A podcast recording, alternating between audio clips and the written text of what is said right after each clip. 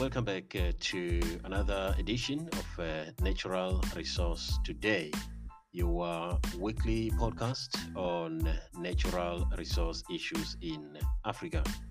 I am your host, Randy Murauzi. I hope and uh, believe that uh, you are still good and safe wherever you are. Today, we are taking a trip to the Gambia I would like to talk about the first protected area in the Gambia.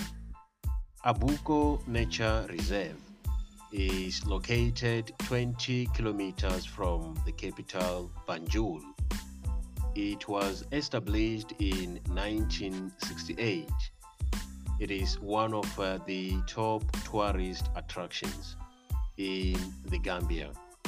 Actually, it is the most visited tourist attraction in the country. The nature reserve covers an area of 107 hectares and it is home to more than 290 bird species. It is also home to more than 50 mammal species. That's all for this week. Thank you for listening. Stay safe and goodbye for now.